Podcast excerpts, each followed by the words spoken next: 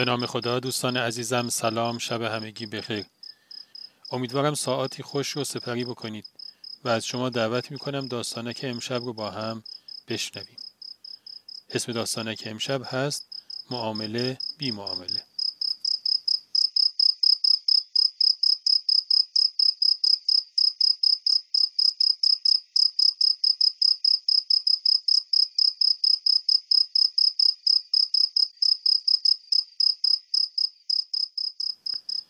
چند روزی بود که داشت به اون سوال فکر می‌کرد. شنیده بود که خداوند از یکی از دوستانش پرسیده که اگه روزی به در خونت بیام چه کار می‌کنی؟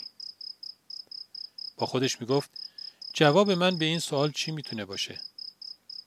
اصلا باورم میشه که چنین چیزی ممکنه؟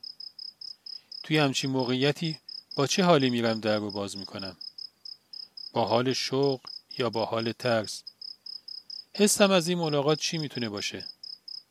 چطور می‌تونم با این موضوع کنار بیام که این شخصیت همه چیز من رو می‌دونه؟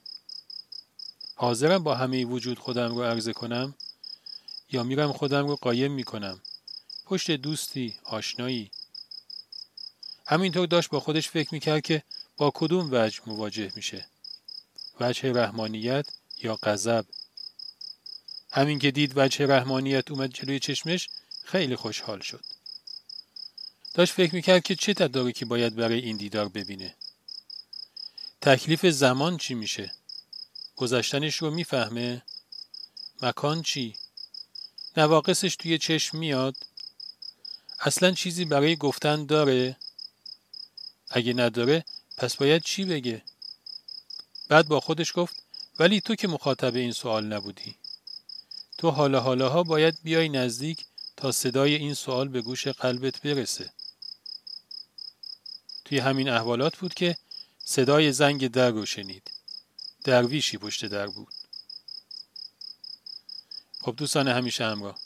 امیدوارم از شنیدن داستانه که امشب لذت برده باشید.